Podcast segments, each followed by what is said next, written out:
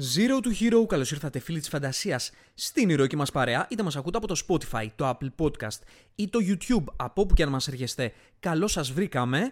Είμαι ο Νίκος Ζέρβας Σόλος σε αυτή την εκπομπή, η οποία εκπομπή θα είναι μία από αυτές τις εκπομπές που ένας boomer millennial φλιαρεί για τα animations, τις παιδικές σειρές, τα cartoon, τα Mickey Mouse με τα οποία μεγάλωσε. Και δράτω με τις ευκαιρίες σε αυτό το σημείο να ομολογήσω για πρώτη φορά δημόσια ότι ναι, ήμουν κι εγώ ένα από αυτά τα παιδιά που μέχρι τουλάχιστον την τρίτη δημοτικού αναφερόντουσαν στα καρτούν παιδικές σειρές κινούμενα σχέδια ως Mickey Mouse. Το ομολογώ.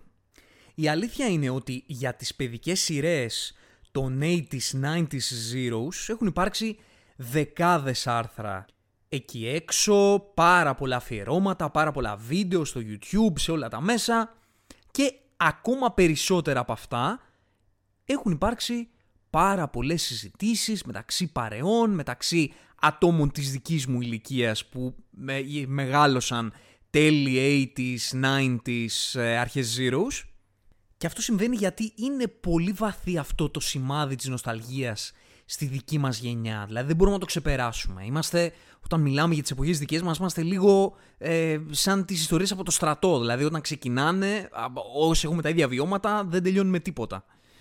Και αυτό συμβαίνει, θες και επειδή ήταν τότε μια περίοδος που η, η παιδική τηλεόραση είχε μια τεράστια ακμή και πραγματικά δημιουργούντουσαν πολύ ενδιαφέρουσες και πολύ ποιοτικές σειρές και ταινίες θες ότι είναι και το γεγονός ότι πλέον έχει αλλάξει η εποχή και μέσω του ίντερνετ όλα είναι πολύ εύκολα και τα βρίσκουμε πάρα πολύ γρήγορα και στη σημερινή εποχή δεν, δεν εκτιμώνται και τόσο, ούτε και εμείς εκτιμάμε τόσο πολύ ε, το περιεχόμενο ας πούμε, που έχουμε τόσο εύκολα στα χέρια μας, ενώ σε εκείνη την εποχή και σε μια παιδική ηλικία που ήμασταν εμείς τότε ήταν δύσκολο να το βρεις. Δηλαδή, ε, για να παρακολουθήσεις τις σειρές έπρεπε να συντονιστείς στην τηλεόραση μία συγκεκριμένη ώρα της ημέρας. Και αν δεν συντονιζόσουν, το χάνες και τέλος. Εκτός από κάποιους τυχερούς οι οποίοι μπορούσαν να γράψουν σε VHS αυτό το πρόγραμμα που έχαναν. Όσοι είστε νεότεροι και δεν ξέρετε τι είναι το VHS, γκουγκλάρετε το. Και ε, αν δεν το έβρισκες, δεν θα το παρακολουθούσες και κάποια άλλη ώρα της ημέρας δεν υπήρχε κάποιο περιεχόμενο εκτός πάλι από κάποιους τυχερούς οι οποίοι είχαν αγορασμένες, νοικιασμένες κασέτες. Αν δεν ξέρετε οι νεότεροι τι είναι κασέτες, γκουγκλάρετε το γι' αυτό.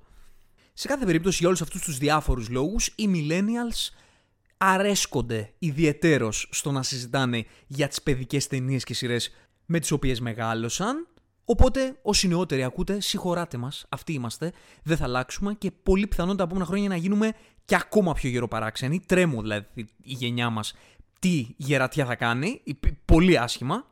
Και από την άλλη, όσοι ακούτε αυτήν εδώ την εκπομπή και είστε πάνω κάτω της δικής μου της γενιάς, λίγο πάνω λίγο κάτω, αδέρφια, εδώ είμαστε να βγάλουμε τη νοσταλγία μας, τις αναμνήσεις μας για αυτές τις παιδικές σειρές και κάποιες λίγες ταινίες, τις οποίες αγαπήσαμε και τις έχουμε πάντα και θα τις έχουμε για πάντα στην καρδιά μας και στο μυαλό μας και αυτές είναι που μας μεγάλωσαν και μας δίδαξαν. Εκμεταλλεύτηκα λοιπόν και εγώ την ευκαιρία σε αυτή την εκπομπή, μιας που θα είμαι μόνος μου, για να γίνω ένας από αυτούς τους γεροπαράξενους φασαίου millennials που θα κάνουν μια λίστα με αγαπημένες.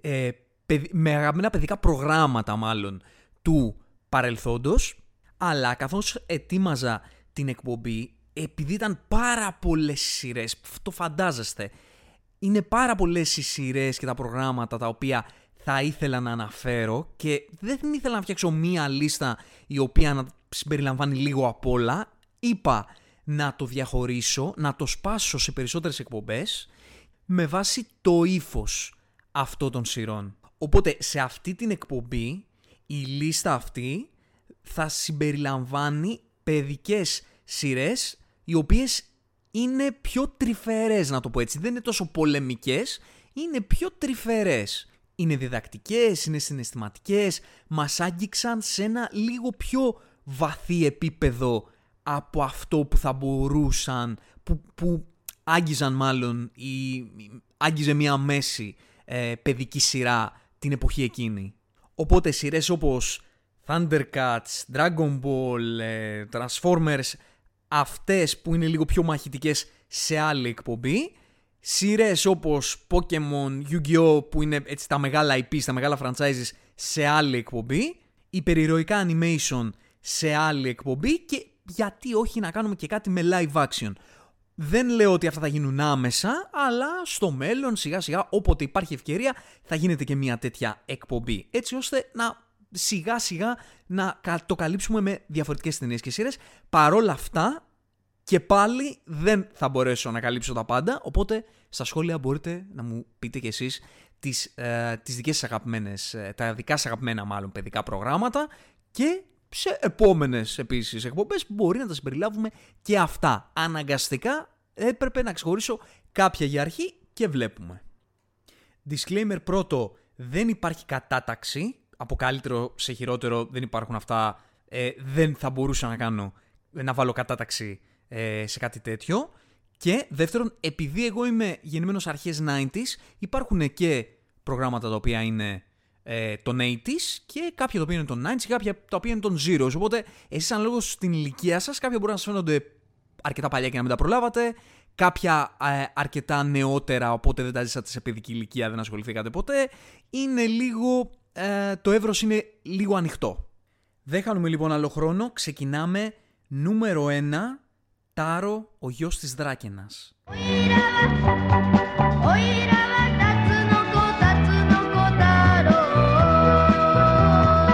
Ξεκινάμε με μια αριστουργηματική ταινία άνιμε, βαθιά νοσταλγική για τους λίγο μεγαλύτερους, όπου τα παιδικά κανάλια της εποχής την έπαιζαν πολύ συχνά. Και έχει τυπωθεί στη μνήμη μας για τον αφόρητα γκρίζο μελαγχολικό χαρακτήρα της, παρότι στην ουσία της ήταν πολύ αισιόδοξη. Ο Τάρο είναι ένα μικρό παιδί, έτσι στρουμπουλούτσικο, γλυκούλικο, τεμπελούτσικο, το οποίο ζει μόνο του, γιατί, με τη γιαγιά του, γιατί η μητέρα του μετατράπηκε σε δράκαινα επειδή διέπραξε την αμαρτία εντός εισαγωγικών να μην μοιραστεί τα ψάρια που βρήκε με τους υπόλοιπους χωρικούς του χωριού, του πολύ φτωχικού χωριού που ζούσανε, επειδή ε, πεινούσε. Και όλη η ιστορία έχει να κάνει με το πώς ο Τάρο μπαίνει σε μια αναζήτηση του να την, ε, ε, να την ξανασυναντήσει. Η συγκεκριμένη ταινία είναι από αυτές που διδάσκουν τα παιδιά πώς να παρακολουθούν ταινίες και τα, τα βάζει σε μια λογική ενός ύφους, ενός αφηγηματικού ύφους, το οποίο δεν είναι ακριβώς για την ηλικία τους, αλλά τους το διδάσκει. Η ταινία είναι αρκετά σκοτεινή, έχει κάποια κομμάτια συναισθηματικά πολύ δυνατά και βαριά και όντως για μια παιδική ηλικία σου ανοίγει τους ορίζοντες για το τι μπορείς, τι συναισθήματα μπορείς να βιώσεις παρακολουθώντας μια ταινία. Ε, υπάρχει η παιδικότητα, υπάρχει η αισιοδοξία, υπάρχει η γλυκάδα, αλλά όλα αυτά είναι σε ένα πλαίσιο αρκετά σκοτεινό, το οποίο ε, αντικατοπτρίζει και τις δυσκολίες τις οποίες αντιμετωπίζει, τις οποίες με τις οποίες έρχεται αντιμέτωπος ο Τάρο ε, ζώντας σε ένα χωριό φτωχικό.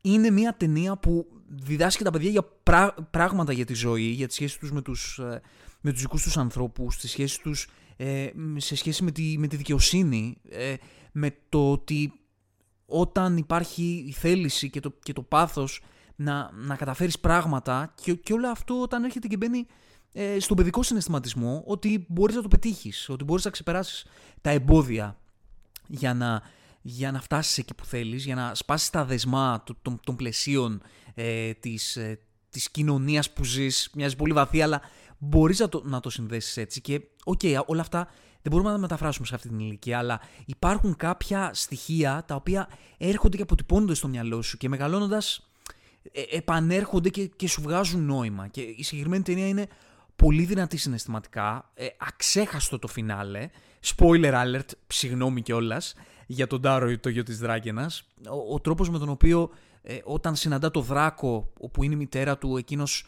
ε, χτυπάει το, τον εαυτό του πάνω στα βράχια έτσι ώστε να εν τέλει να πέσουν τα λέπια και να εμφανιστεί το, το γυμνό σώμα της μητέρας του και να γίνει αυτή η, η επανένωση. Πράγματα ε, πολύ βαθιά σε σχέση με, με τη δικαιοσύνη αλλά και με την αυτοτιμωρία και τις πολύ λεπτές γραμμές, τις ηθικές, ε, που όταν η μητέρα του έρχεται η πείνα και πώς βάζεις τον εαυτό σου πάνω από το σύνολο. Μιλάμε τώρα μια ταινία που μπαίνει σε μονοπάτια που δεν είναι καν για το παιδικό μυαλό, όμως ξαναλέω έρχονται και κουμπώνουν και μεγαλώνοντας σου βγάζουν μεγαλύτερο νόημα. Και μόνο ότι σε μια ε, τέτοια ηλικία ανοίγεις τους ορίζοντές σου στο τι μπορείς να δεις σε μια σειρά και τι συναισθήματα μπορείς, μπορείς να πάρεις είναι πάρα πολύ σπουδαίο και νομίζω αυτή η ταινία παρότι τη σκεφτόμαστε με χαριτωμένο τρόπο στο μυαλό μας και θυμόμαστε αυτές τις γυμνές σκηνές που τότε μας έκαναν εντύπωση γιατί η κουλτούρα αυτή του άνιμε ήταν λίγο ε, αντίθετη με αυτό που είχαμε εμείς διδαχτεί από άλλα animation που ήταν πάρα πολύ έτσι παιδικά και καθώς πρέπει παιδικά. Ε, παρότι τη σκεφτόμαστε έτσι στην ταινία νομίζω μας έχει στοιχειώσει με αυτές τις δραματικές α, στιγμές της. Αξέχαστη ταινία. Ε, υπάρχει στο YouTube μπορείτε να τη δείτε ολόκληρη. Νούμερο 2 μια φορά και έναν καιρό ήταν ο άνθρωπος.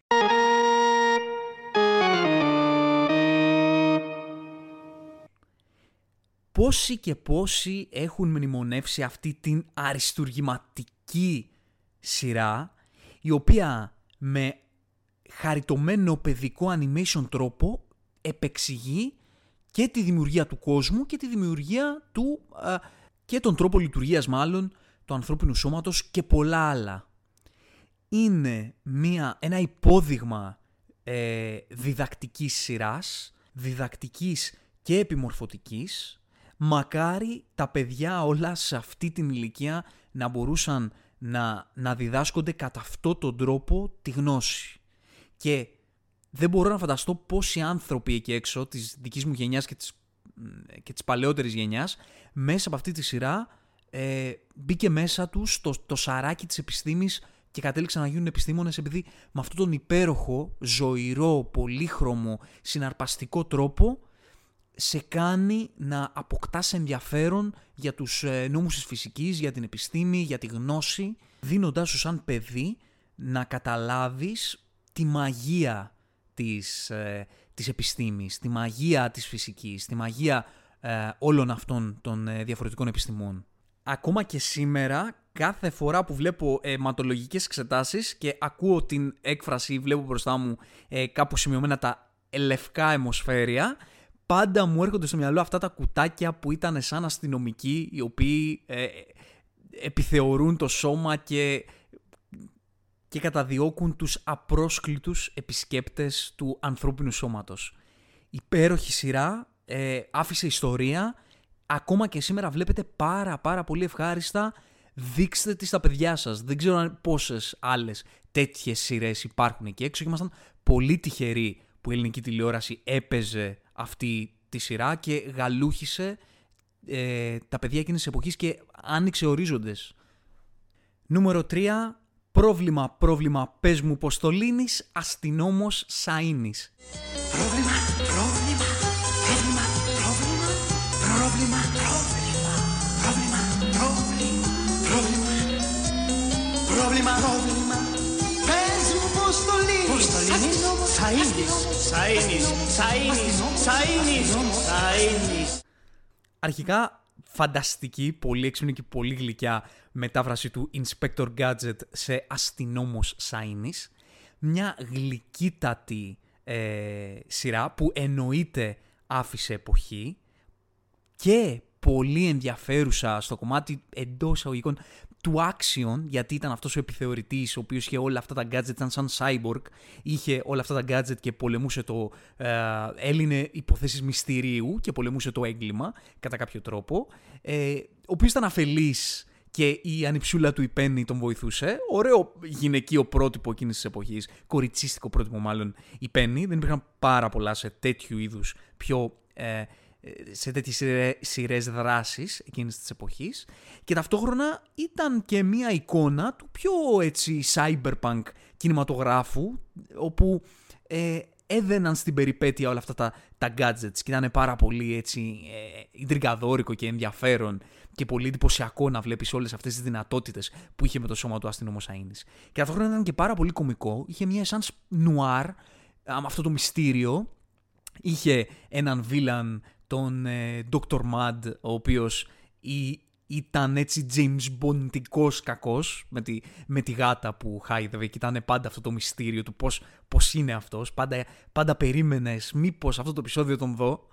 Γενικά μία σειρά που ήταν άχαστη. Δηλαδή κάθε φορά που θα την πετύχαινες, πάντα θα παίρναγε καλά. Είχε έξυπνο χιούμορ, ήταν χαριτωμένη, είχε ωραία ροή, είχε ωραίο μυστήριο και αυτή σου άνοιγε λίγο τους ορίζοντες για αυτό το πιο ντεντεκτιβικό κομμάτι ε, φαντασιακό πολύ έξυπνη σειρά, παρότι παλαιότερη, ακόμα και αρχές Zero βλεπόταν πάρα πολύ ευχάριστα. Καλά και τώρα βλέπετε, εγώ θα πω, πάρα πολύ ευχάριστα. Είναι ωραίο το animation, είναι, είναι όμορφο και έχει και αυτές έτσι τις, ε, τις αποχρώσεις του, του γκρίζου και πάντα ήταν έτσι αστείο το πώς με, μέσω της αφέλειάς του ο αστυνόμος Αΐνης πολλές φορές ξέμπλεκε από περίεργες καταστάσεις και πάντα ήταν η Άννη Ψούλα του Υπένη που ήταν η έξυπνη της οικογένειας και τον έσωζε από, από διάφορες έτσι παγίδες. Ε, και φυσικά η δική μνήα στον καταπληκτικό Τάσο Κωστή που ε, κάνει εξαιρετική δουλειά στο, στο voice acting και έχει αφήσει εποχή σε αυτό το ρόλο. Νούμερο 4. Καμπαμαρού. Τηγανιτή καραβίδα! Θα λαχταρούσα αυτό το φαγητό. Γιουπί! Ας δω το φαγητό εκεί, Μάη.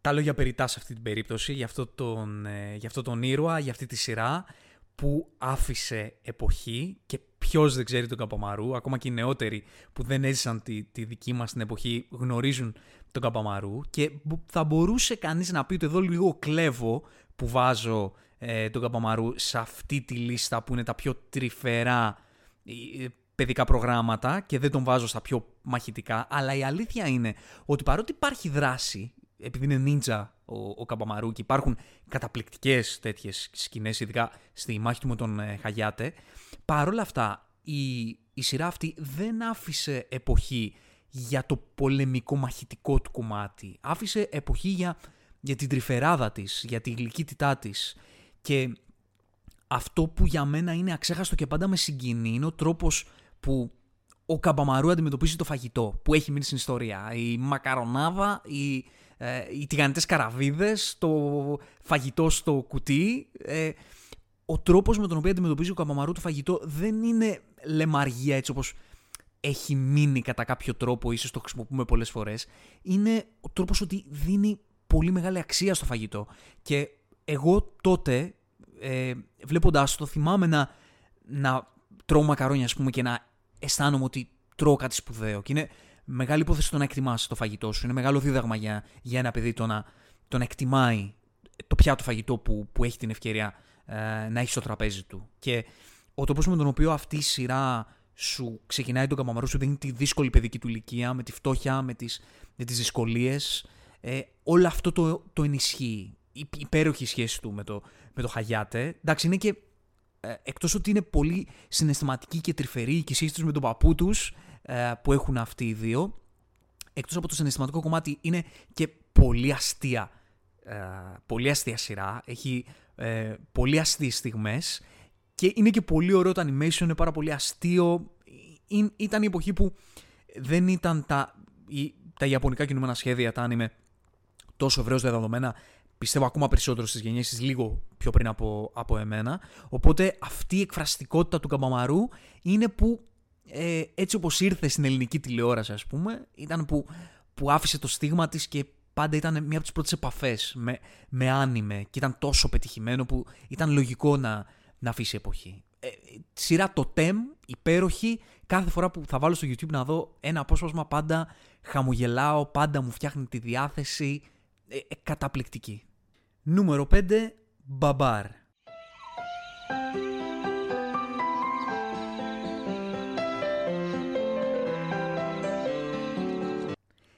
Και όταν μιλάμε για μπαμπάρ, πάντα μας έρχεται στο μυαλό αυτή η τρυφερότητα, δηλαδή όταν μιλάμε για τρυφερή παιδική σειρά, παιδική ταινία, είναι ο ορισμός αυτού, το μπαμπάρ. Η, η οικογενειακή θαλπορή, η γλυκάδα, οι σχέσεις μεταξύ της οικογένειας και κυριότερο η σχέση δική μας απέναντι στα ζώα. Ειδικά σε ένα ζώο το οποίο είναι τόσο εξωτικό και τόσο ξένο για, ε, για, το δικό μας, για τη δική μας χώρα και τη δική μας καθημερινότητα, ο τρόπος με τον οποίο σου δείχνει την αξία της ζωής αυτών των πλασμάτων είναι από αυτές τις περιπτώσεις που χαράσσονται μέσα στη, στην παιδική ψυχή. Ο τρόπος με τον οποίο το κυνήγι ε, των ζώων δεν είναι κάτι αστείο, δεν είναι κάτι περιπετειώδες. Είναι η αφαίρεση της ζωής από ένα πλάσμα το οποίο έχει τα δικά του συναισθήματα με τον ίδιο τρόπο που τα έχουμε κι εμείς και αυτή η μεταφορά της, ε, το πώς ξεκινάει η ιστορία του μπαμπάρα, ας πούμε, από μια ζωή ενός τυπικού ζώου και καταλήγει να είναι μια εξανθρωπημένη ζωή, είναι αυτό, αυτό ο, ο έξυπνος συνδετικός κρίκος μεταξύ της αξίας της ανθρώπινης ζωής και της, της ζωής ε, ενός, ε, ενός ζώου. Υπέροχη, πολύ τρυφερή, πολύ γλυκιά. Με θυμάμαι να κλαίω με λιγμούς σε παιδική ηλικία με τον μπαμπάρα. Νομίζω, άμα το ξαναβάλω τώρα να το δω, πάλι θα βάλω τα κλάματα. Και φυσικά αξέχαστη η πανέμορφη μελωδία του intro, αξέχαστη. Και πριν πάμε στο επόμενο, σε αυτό το σημείο θα πρέπει να σας θυμίσω ότι αν θέλετε να μας ακολουθήσετε και να μας στηρίξετε και να συνεχίσετε να ταξιδεύετε μαζί μας στους κόσμους της φαντασίας και της νοσταλγίας ενίοτε, τότε μπορείτε να το κάνετε με ένα follow στο κανάλι μας στο Spotify αν μας ακούτε από εκεί. Αν μας ακούτε βέβαια από το YouTube μπορείτε να κάνετε πάντα μια εγγραφή, ένα subscribe στο κανάλι μας και βέβαια αν το έχετε κάνει ήδη αυτό πατήστε ένα like στο βίντεο που βλέπετε στο YouTube ή κάντε, ένα, κάντε μας ένα rating στο Spotify και φυσικά πάντα περιμένουμε τα δικά σας σχόλια για να πιάσουμε από κάτω τη συζήτηση και να νοσταλγήσουμε παρέα στην προκειμένη περίπτωση. Νούμερο 6. ΟΗΕ, Tailspin ή αλλιώς οι περιπέτειες του Αρκούδου Μπαλού.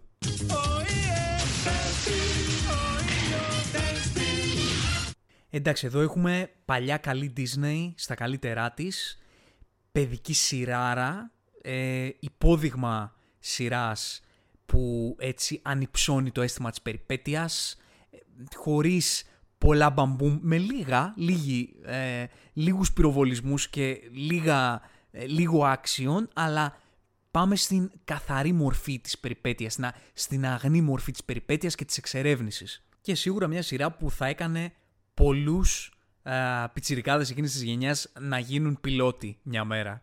Νούμερο 7, αρχίζουμε σιγά σιγά και μετακινούμαστε σε, στην λίγο πιο σύγχρονη εποχή, House of Mouse ή αλλιώς η λέσχη του Μίκη. Η νύχτα γλυκιά, τα φώτα πολλά, ελάτε παιδιά, συντροφιά. Η λέσχη του Μίκη ήταν μια πανέξυπνη ιδέα. Ήταν οι Avengers του σύμπαντος της Disney. Ήταν οι Avengers με όλη την έννοια του crossover, του fanservice. Ήταν μια καταπληκτική ιδέα και πάρα πολύ καλή στην, στην υλοποίησή της. Όπως στην ουσία οι, οι βασικοί Disneyικοί χαρακτήρες, ο Μίκη, ο Ντόναλτ, ο Γκούφι έχουν μία λέσχη η οποία προβάλλει cartoons και όλοι οι χαρακτήρες, οι ήρωες της Disney από τα παραμύθια και από, τα, από τις animation ταινίες και οι σειρές της Disney έρχονται σαν προσκεκλημένοι για να τα παρακολουθήσουν σε κάθε επεισόδιο. Δηλαδή είναι ο Τζαφάρ και αράζει και κάνει παρέα με τον Άδη από τον Ηρακλή, η Γιασμίν κάνει παρέα με την ε, Ποκαχόντας. Υπάρχουν όλες αυτές οι, οι επαφές διαφορετικών χαρακτήρων της Disney που είναι καθαρό fan service εκείνης της εποχής και όλοι μαζί ενωμένοι σε μια σειρά, αλλά είναι πάρα πολύ ωραία η εκτέλεση και πάρα πολύ ωραίος ο τρόπος που χρησιμοποιείται αυτό το ύφος σαν ε, νεοϊορκέζικο σοου αμερικάνικο, παράσταση που μοιάζει με stand-up comedy από τη μία και είναι show με νούμερα χορευτικά και τραγουδιστικά και ταυτόχρονα ε, δείχνουν cartoons, old school cartoons στους καλεσμένους όπου ταυτόχρονα και εμείς σαν θεατές τα, τα παρακολουθούμε. Τρομερό concept, δεν μπορώ να καταλάβω γιατί δεν συνεχίστηκε με επόμενη σεζόν και πολύ ωραίο το animation, ακόμα και τώρα βλέπεται πάρα πολύ ευχάριστα. Γενικά, η λέσχη του Μίκη για τους ε, fans της Disney, των ταινιών και των σειρών και γενικά των χαρακτήρων της Disney είναι το thing, είναι το totem, είναι το, το μεγαλύτερο fan service που έχει γίνει ποτέ για εκείνους. Νούμερο 8, Arnold.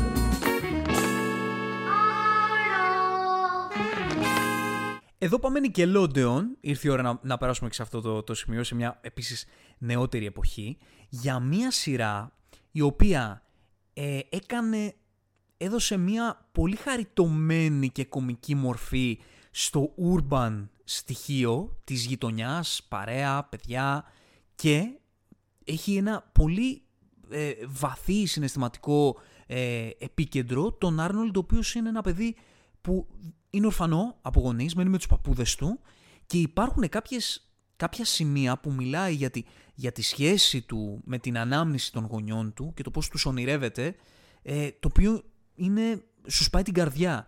Και ταυτόχρονα η κάθε του επαφή με τους φίλους εκείνης της γειτονιάς και με τα διαφορετικά παιδιά που έχουν τις διαφορετικές τους ιστορίες και ο χαριτωμένος τρόπος που περνάει την, ε, την επαφή τους και τις σχέσεις τους. Ο Άρνολντ είναι ένα ε, παιδάκι το οποίο είναι πάντα έτσι με το χαμόγελο, πάντα ε, καλοπροαίρετο ε, και ο τρόπος που αντιμετωπίζει τη ζωή έχοντας έτσι ε, αυτό το, αυτή την ιδιαιτερότητα στη, στην οικογένειά του είναι κάτι πάρα πολύ όμορφα αισιόδοξο. Αλλά ε, στο Άρνολτ στέκομαι κυρίως στο πώς γίνεται η απεικόνηση της γειτονιάς, της γειτονιάς που δεν είναι όμορφη, αλλά μέσα από τις σχέσεις των παιδιών και την ενέργειά τους και, και την παιδικότητά τους μετατρέπεται σε κάτι όμορφο και συναρπαστικό. Νούμερο 9.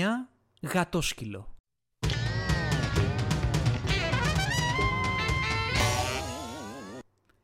Από τα πιο απολαυστικά πράγματα που έχει κάνει ποτέ η Nickelodeon, το γατόσκυλο, ε, ή μια σειρά που είχε πάρα πολύ γέλιο, μια πολύ ιδιαίτερη ιδέα του πώς είναι ε, δύο αδερφάκια, μία γάτα και ένα σκύλος και είναι σιαμέοι στην ουσία, ε, μοιράζονται το ίδιο σώμα και η γάτα έχει τα δικά της χαρακτηριστικά, τα κλισέ, η γάτα που είναι πιο πονηρή και πιο έξυπνη και προσπαθεί πάντα να τα φέρει όλα έτσι ώστε να κερδίσει η ίδια και ταυτόχρονα ο σκύλος που είναι λίγο πιο αφελής, πιο καλόκαρδος, πιο ε, παρορμητικός και η σχέση που έχουν μεταξύ τους που συγκρούεται πολλές φορές με τη διαφορετική τους προσωπικότητα αλλά στο τέλος υπάρχει αγάπη και σε κάνει πολλές φορές να, να απορείς πώς γίνεται να υπάρχει εν τέλει, πώς να καταλήγει σε αγάπη μεταξύ τους αλλά είναι ένα πολύ όμορφο μήνυμα το πώς τόσο διαφορετική αλλά η αγάπη υπάρχει. Δηλαδή ειδικά θυμάμαι κάποια επεισόδια που είχαν ε, είχαν χωρίσει μεταξύ τους, δεν μιλιόντουσαν και το πώς εν τέλει πάλι ξανα,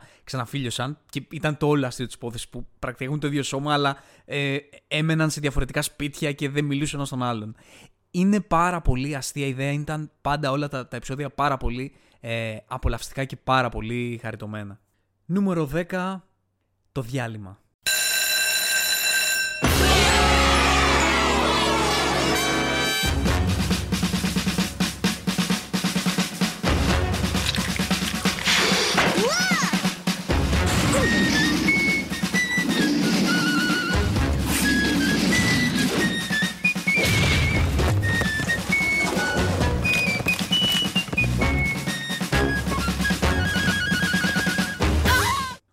Vince, η Σπινέλη, ο Μάικη, ο TJ, η Γκρέτσεν και ο Γκάς.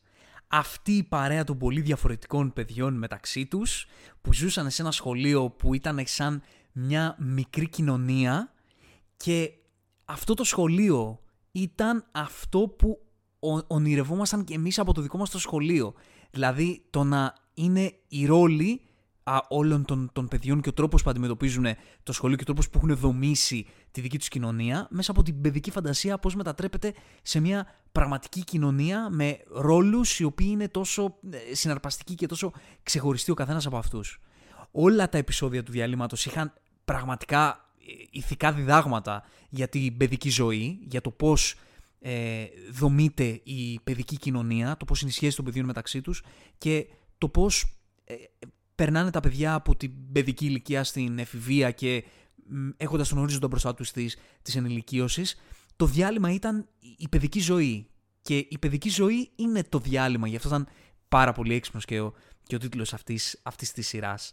Και βλέποντας εμείς το, το πώς, αυτή, πώς αυτή τη σειρά υπήρχε στο διάλειμμα ο βασιλιάς, ο αυτός που σκάβει, αυτοί που κάνει τα ακροβατικά, που είχαν όλοι το ρόλο τους, έτσι και εμείς το παίρναμε αυτό, το βάζαμε στο δικό μας το διάλειμμα, στις δικές μας παρές, στο δικό μας το σχολείο και αποκτούσε μια, μια, άλλη, μια άλλη φαντασία η, η καθημερινότητά μας. Γιατί από τη μία το ζηλεύαμε, το τοποθετούσαμε στο, στο δικό μας κόσμο, τον έκανε πιο συναρπαστικό.